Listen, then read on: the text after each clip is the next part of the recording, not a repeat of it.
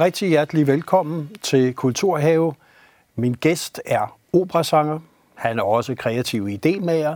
Han har været operachef, og han er musikchef lige nu.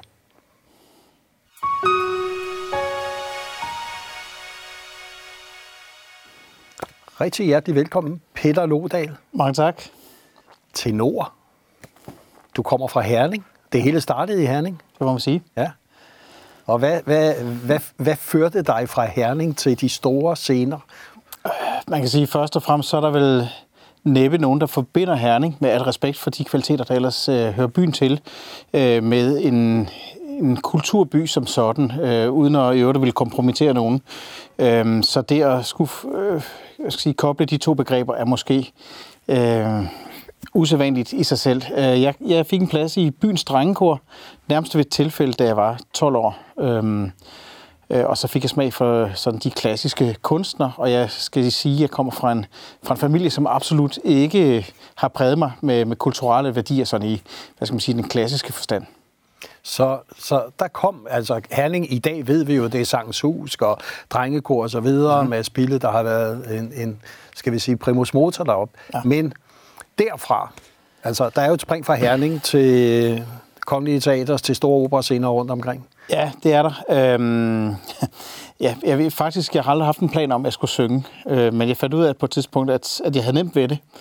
Øh, og jeg fandt ud af, at faktisk spillede jeg trompet, øh, ja. og øh, måske var min kvalitet, at jeg ret hurtigt fandt ud af, at jeg ikke var dygtig nok øh, til at blande mig blandt de bedste, og så tænkte jeg, at det var alligevel et øh, trods alt lidt for hårdt øh, liv, jeg havde foran mig, hvis, hvis jeg ikke kunne øh, sikre mig, at jeg i det mindste øh, havde mulighed for at også regelmæssigt at, at kunne få jobs og, og ernære mig ved at, ved at spille. Øhm, og jeg fandt så ud af ved, nærmest ved et tilfælde, at jeg kunne synge.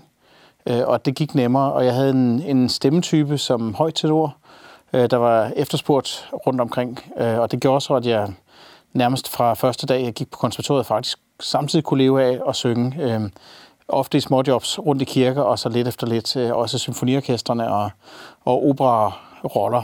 Mm. Øhm, så på en eller anden måde banede vejen øh, sig selv for mig, mere end jeg, mere end jeg egentlig havde noget, øh, nogen karriereplan eller strategisk øh, mål med at blive sanger. Og så har du egentlig haft en gang, kan vi sige, på det kongelige teater i operan rigtig meget, men også på scener rundt omkring. Du har været i Kina, du har været i komisk opera, du har været mange steder. Ja. Øh, sunget mange steder. Jeg synes, inden vi går videre for lige at snakke lidt, mm-hmm. så synes jeg, vi skal se bare et lille klip, så seerne ved fra, fra Drot og Mask ja. på det kongelige yes. teater. Okay. Øh, så det kommer lige her. Spændende.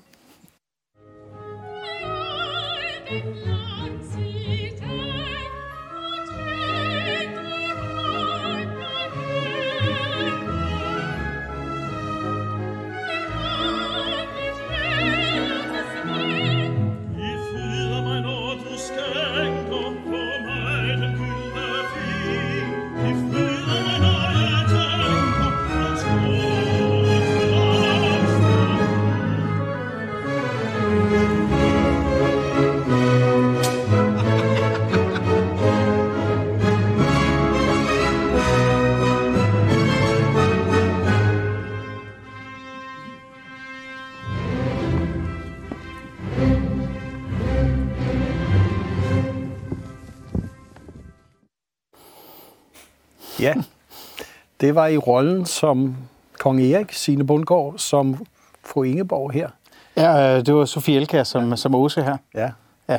Og, og Signe er også på som Ingeborg ja, lidt ja, senere. Ja. Og, øh, ja, han er jo en, det, det var en spændende rolle at lave ja. øh, på det kongelige teater, fordi man kan sige, at tenorens roller er ofte lidt mere kedelig, ikke kedelig på den måde, men mere ren figur, lyrisk figur, som ofte er den ene halvdel af et, elskende par, som man kender fra Romeo og Julie, øh, Fenton Nanetta i, i Falstaff, øh, Alfredo og, mm. og Violetta i Traviata, og Rodolfo og Mimi osv. Så, så, så tenorens funktion er ofte at skulle være øh, en, den ene halvdel af det gode par. Øh, og her i Drottermarsk øh, Heise er det jo så en lidt anden opgave, fordi som man kan se her, så er han en værre øh, liderbus, øh, bus, øh, og, og i øvrigt en, en øh, ikke særlig øh, strategisk konge.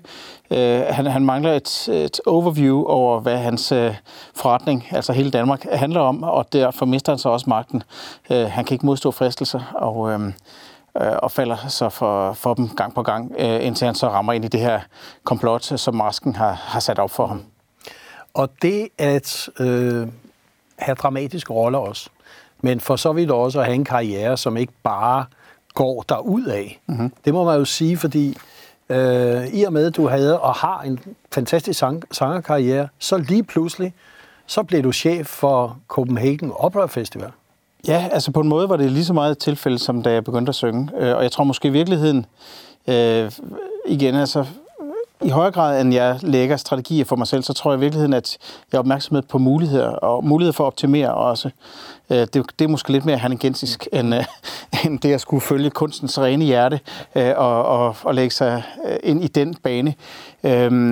Der, der sker det på et tidspunkt, mens Michael Bøjsen er chef for Copenhagen Opera Festival, og i øvrigt har gjort et fremragende stykke arbejde, så har jeg hjulpet ham med og, og skulle få mere indsigt i, øh, i sangerverdenen. Øh, Michael, øh, som har været helt fantastisk og stadigvæk er det til, til specielle opgaver om kommunikation og, og har stort kendskab til den klassiske musik. Han er komponist osv. Øhm, havde på det tidspunkt måske en blind vinkel i forhold til, til sangernes øh, opera-repertoire øh, og, øh, og vores øh, sådan stemmekendskabet på detaljeniveau. Og der hjalp jeg ham så øh, på sidelinjen øh, med en del af de her ting. Øhm, og da Michael så får tilbudt et job øhm, over på operan i Malmø som operachef, hvor han stadig sidder, øh, jamen så, øh, så blev ideen sådan set plantet om, om jeg kunne forestille mig at skulle tage over efter Michael. Og indtil den, indtil den idé, øh, idé den øh, udsprang andet sted fra, vil jeg sige, øh, så var det ikke noget, der skænkede mig en tanke. Jeg synes egentlig bare, jeg var, jeg var mere drevet af, at, øh, at det er sjovt at være her, det er fedt at være her, det, det er sjovt at arbejde med kreative idéer. Øh, snarere end jeg havde haft mig selv op i helikoptersynet og, og tænkt, det her det er en del af en karriereplan. Så det, det var lidt igen tilfældet, der rådede. Men, men det at gå ind og tage et ledelsesansvar, lige pludselig så skal der fundraises, mm. lige pludselig skal man snakke med fonde, det er jo ikke bare at stå og synge. Øh, det viste sig jo meget hurtigt, at det var du faktisk også i stand til. Jeg tænker, er det mm. det herlige gensiske iværksættergen, der var med dig der, eller hvad? Ja, måske i virkeligheden ja. Øh, men også tror jeg, øh, det der med at kunne få nogle idéer, som, øh, som er nogle hybrider. Altså det med at kunne tænke tvær, kulturelt, tværæstetisk, mm. og kombinere størrelser, man normalt ikke sætter sammen øhm, spille opera ude i fabrikshaller, hvor det hører til et operahus og så videre, og, og krydstænke muligheden for at henvende sig til publikum på tværs af de eksisterende platforme, eller måske snarere at øh, aktivere platforme, der allerede øh, eksisterer som allerede har høj volumen, og se, hvorfor går vi ikke ind og tænker øh, et kryds hertil. Øh, og det var måske sådan snarere noget, som jeg havde øh, idé om på forhånd, tror jeg, uden at de har været aktiveret. Øh, og i forhold til fondene, så, øh, så er det rigtigt. Jeg har, ikke, jeg har faktisk ikke rigtig søgt fonde selv, eller jo, det har jeg i et mindre, en langt mindre skala, men det har så typisk været, fordi at jeg skulle have sangundervisning eller øh, coaching øh, rundt omkring. Jeg søgte tilbage i 1999 øh, af nogle af de større danske fonde om at komme til New York, og så lidt senere, mens jeg havde en professionel karriere, har jeg søgt i et begrænset, meget begrænset omfang.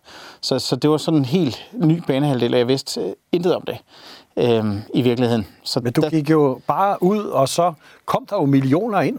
Ja, der, der kom faktisk ret mange penge ind, øh, og jeg tror egentlig, at det, der var triggeren der, det var, at, at jeg havde nogle klare idéer om nogle projekter, man kunne lave, øh, som var nyskabende.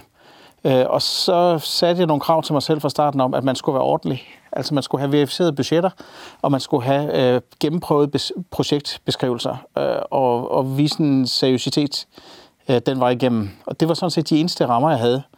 Øh, og så lavede jeg en anden præmis om, at hvis man overhovedet kunne øh, mødes med fondene, inden man skrev en ansøgning, så ville det være en, en god idé. Og jeg ved ikke, hvor det kom fra, men det, det, var, det var sådan de principper, jeg satte ned for mig selv. Og det der med at have en dialog, det med, at man kan også sige, at du er en idégenerator også. Mm. Øhm, det fik du jo også prøvet lidt af, da du kom med i Kreativ Vækstteam. Ja. Fordi den forrige regering nedsatte et kreativ vækstteam, der skulle kigge på hele den kreative sektor. Ja. Og stor var overraskelsen, da der lige pludselig stod en operasanger. Ja. Det havde man jo ikke lige forventet. Nej, det havde man ikke. Øh, og jeg, jeg kunne rigtig godt lide initiativet, som jo udsprang af Erhvervsministeriet i sin tid, da, da Brian Mikkelsen var kulturminister. Eller stor erhvervsminister. Øhm, øh, og ideen om, at man tænkte igen hybrid og igen krydstænkning, at Kulturministeriet ikke nødvendigvis er Kulturministeriet, Erhvervsministeriet ikke Erhvervsministeriet. Hvad nu, hvis vi tænker øh, de her størrelser øh, lidt på kryds og tværs? Kan man, øh, kan man lave en øh, kultur erhvervs øh, svingerklub på en eller anden måde, hvor, hvor vi låner lidt af hinandens, det vi plejer at have øh, for sig, øh, uden at det skal misforstås. Øh, kan vi lave den her øh, type swing øh, ind over, øh, over forskellige genrer, som ellers har rådrørt på deres, eget, på, på deres egne territorier. Og det synes jeg er spændende, så det var, det var rigtig inspirerende at sidde med øh, i den gruppe også. Og, og så kan vi jo roligt sige, at øh, så har der været nogle udfordringer til det danske kulturliv. Ja. Der kom lige pludselig en, ud over de sædvanlige udfordringer om, at der ikke er penge nok, Ja. så kom der også en coronakrise osv. Og det, der egentlig er interessant, det var, at man specielt tænkte for klassiske orkestre og koncertsale. Mm-hmm. Der må det være døden. Ja. Og inden vi går videre der, så synes jeg, at vi skal bare se et lille klip af, hvad du så gjorde som chef nu mm. for Copenhagen Phil. Stort klassisk orkester, som de fleste jo kender. Mm. Selvfølgelig Sjællands Symfoniorkester i gamle dage. Mm. Vi ser lige et lille klip her.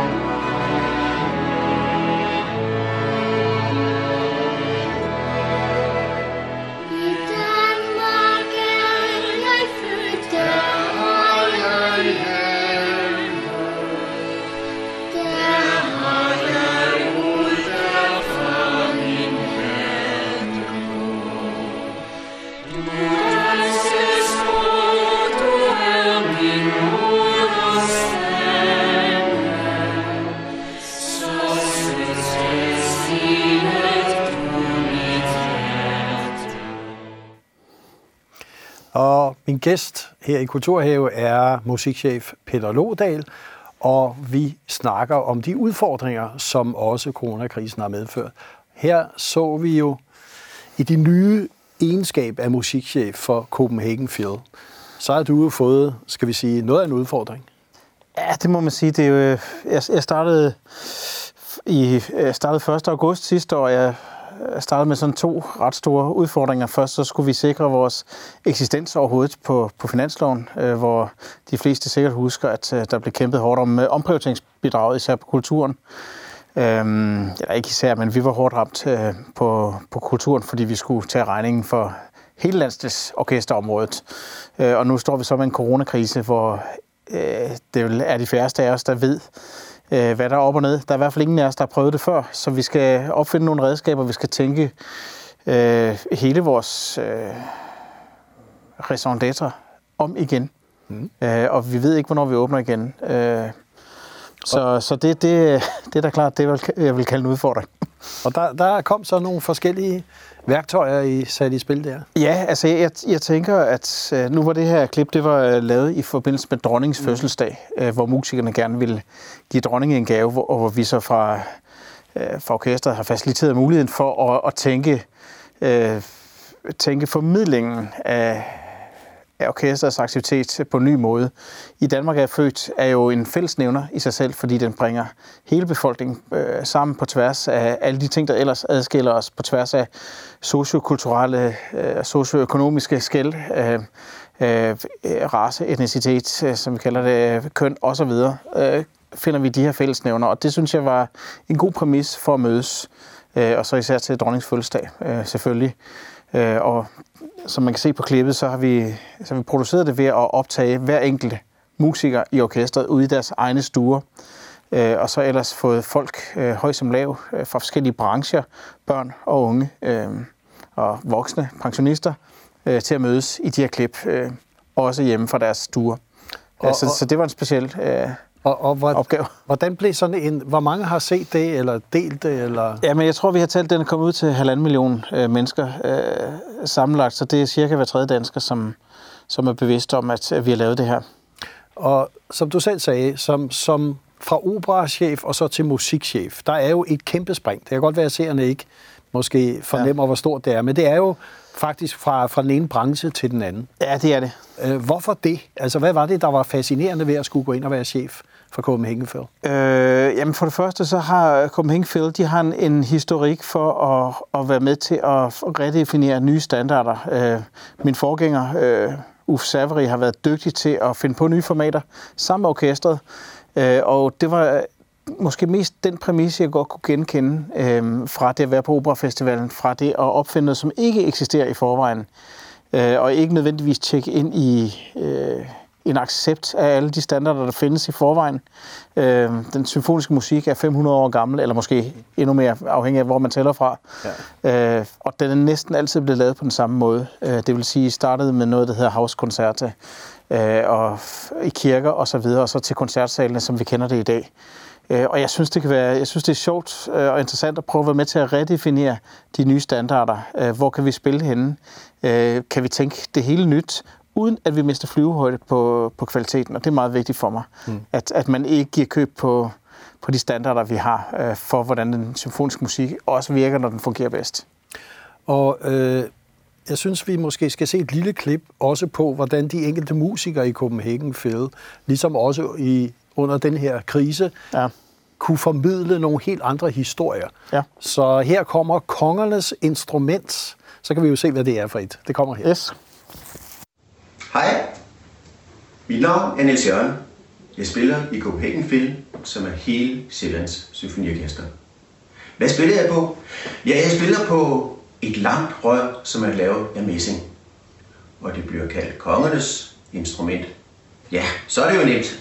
Det kan kun være en trompet, og den lyder sådan her.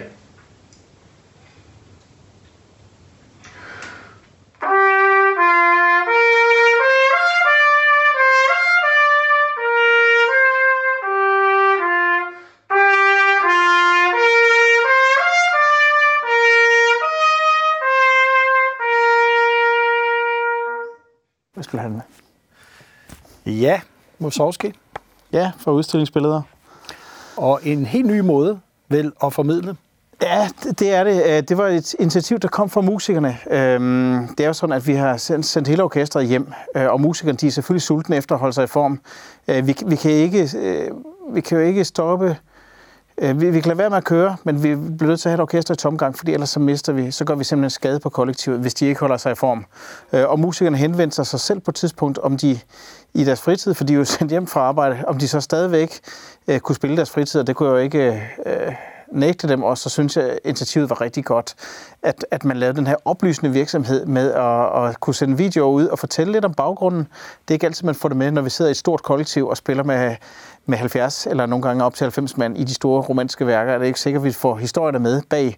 Øh, og det er i hvert fald noget, som jeg synes er interessant, at vi kan, kan hele tiden kan udbygge formidlingsdelen af orkestret, så vi også får gjort flere mennesker interesseret i øh, det, vi går og laver. Ja, fordi det er vel noget af det, du virkelig brænder for. Det er denne formidling til nye målgrupper. Ja. Jeg har hørt dig sige mange gange, at det er så vigtigt at få fat i dem, der ikke kommer i forvejen.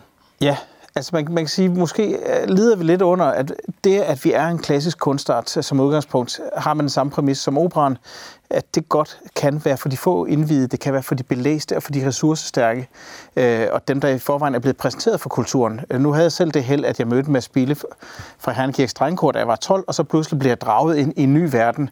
Men hvis jeg nu ikke havde siddet i bilen den dag, øh, hvor har jeg så siddet i dag? Det er ikke sikkert, at det havde været værre eller bedre. Det er ikke det, er ikke det der er pointen, men, men den første, den første øh, kontakt til det her er så vigtig. Øh, og den, den må vi ikke misse. Og jeg har måske lidt en tese om, at vi har et par generationer, øh, som har lidt under, at der ikke har været den første formidling. At man ikke, ligesom man gør mange steder i Centraleuropa, præsenterer, laver præsentation af af de her klassiske kunstarter, som i øvrigt også binder hele Europa sammen. Det skal vi heller ikke glemme, at vi har en, en kulturel fællesnævner, som sikrer, at vi kommunikerer, og vi, vi står som stærkt i Europa, netop at vi står ved vores fælles historie, og ikke mindst kulturhistorien.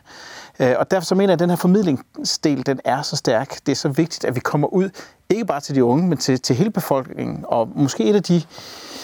Øh, måske et af de øh, mere oversete øh, elementer i det her, det er, at vi har stadigvæk, selvom vi kommer ud på tværs af alder, hvilket øh, der har været rigtig mange fine initiativer til, så mister vi stadigvæk mange. Hvem spiller for de ufaglærte, dem der ikke vælger at gå på gymnasiet efter 9. eller 10. klasse? Hvornår er det, vi kommer ud til dem?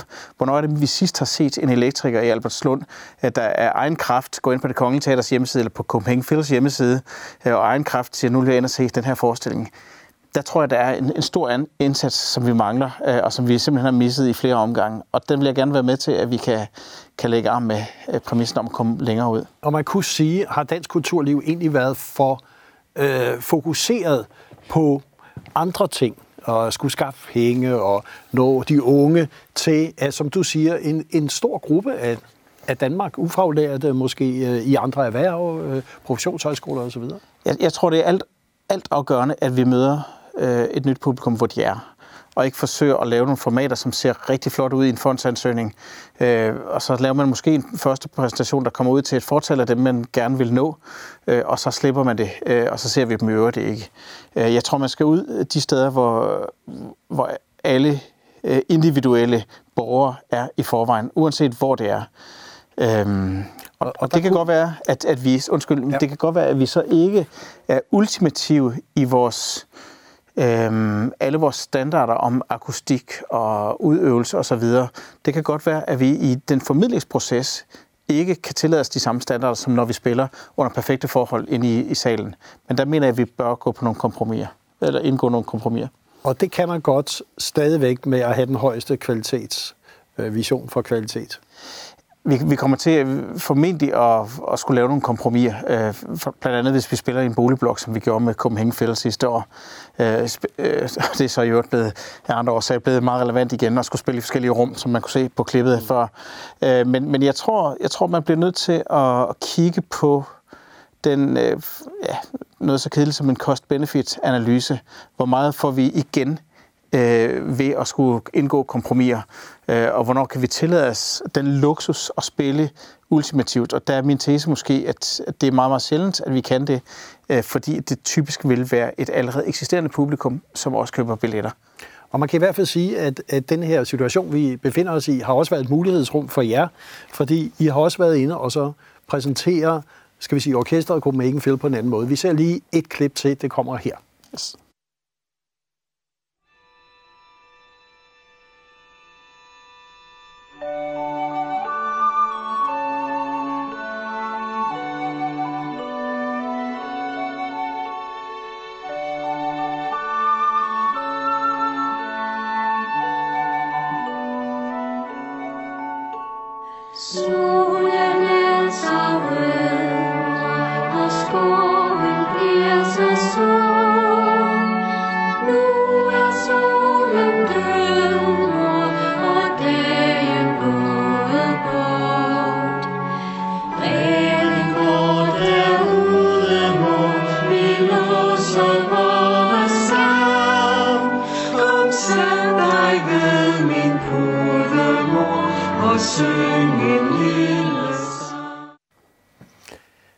Nu ser på, at for så vidt man har kunnet nå nogle helt andre målgrupper her i de sidste måneder, øh, så er det vel også måske et afsæt for, at nogle af de visioner, du har som musikchef for Copenhagen Phil, at der faktisk er nogle muligheder for at nå et nyt publikum. Fordi der har også været et fokus på kulturen, som der ikke har været før, også vores kultur. Mm-hmm. Så hvordan ser du egentlig, nu, hvis vi kigger fremad? Ja.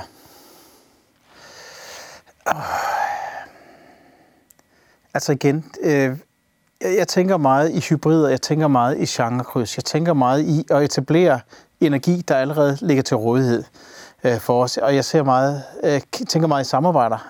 Hvorfor ikke øh, øh, kigge på, det er, bare, det er bare en spontan idé, men kigge på samarbejde med museerne, som lige nu øh, jo kæmper med at kunne få folk indendør Øhm, og jeg er sikker på, at de også sidder og tænker på det. Men altså, det hjælper jo ikke noget at sidde hjemme på sit værelse, hvis man gerne vil møde en ny partner.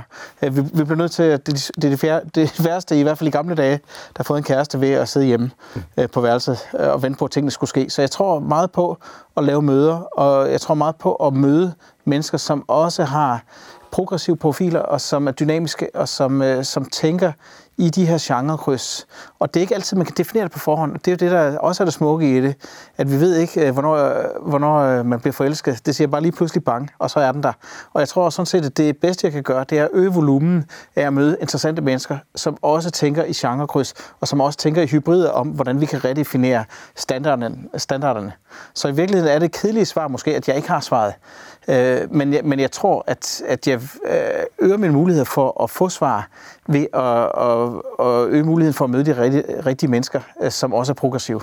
Og de rigtige mennesker, du snakker om, er de, er de derude? Ja, det er de. Fordi der er jo altid mange, der siger, nej, jamen ja. altså, det er konformt. Og... Ja, det kan, det kan hurtigt lyde sådan lidt uh, managementagtigt, ja, ja, ja. ikke? Altså, og igen, det er ikke noget, jeg har sat på en formel, men, men jeg synes bare, at historikken viser også, at man bliver overrasket, fordi der sidder andre med gode idéer. Og det øjeblik, man hører dem, øh, så tror jeg, at det handler om at gribe øjeblikket og sige, hey, hvad nu hvis vi tænker det her sammen med det? Kunne man så ikke?